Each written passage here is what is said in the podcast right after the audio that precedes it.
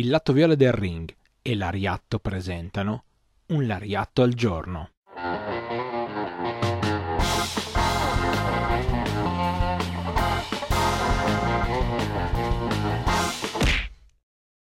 Bentornati sull'Ariatto al giorno, io sono Enea Boscolo, capo del progetto Squascia Jobber Podcast, che vi invito come sempre a guardare.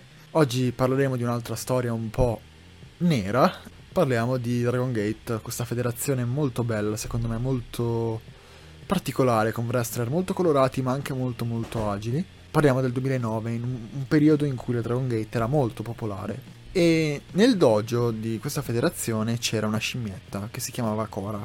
Questa povera scimmietta però era spesso abusata, eh, veniva strozzata, ci sono tuttora foto e fortunatamente la cosa poi venne a galla e la polizia intervenne. La cosa brutta è che ci furono molti accusati, anche Cima che era proprietario della scimmietta fu accusato a quanto pare, però a quanto pare non, non ci fu nessuna condanna verso di lui. Un wrestler che eh, invece è stato proprio al centro dello scandalo è Rioma.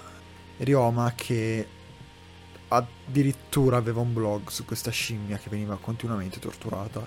Postava foto, metteva proprio in mostra la povera scimmietta e la sua triste vita.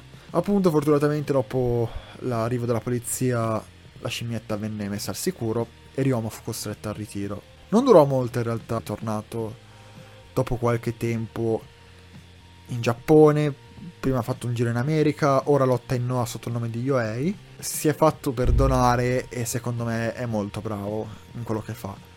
E fortunatamente si limita al wrestling e non ai blog. Niente, questo è quanto. Eh, come sempre vi raccomandiamo di venirci a seguire in live il martedì e vi diamo appuntamento a una prossima puntata.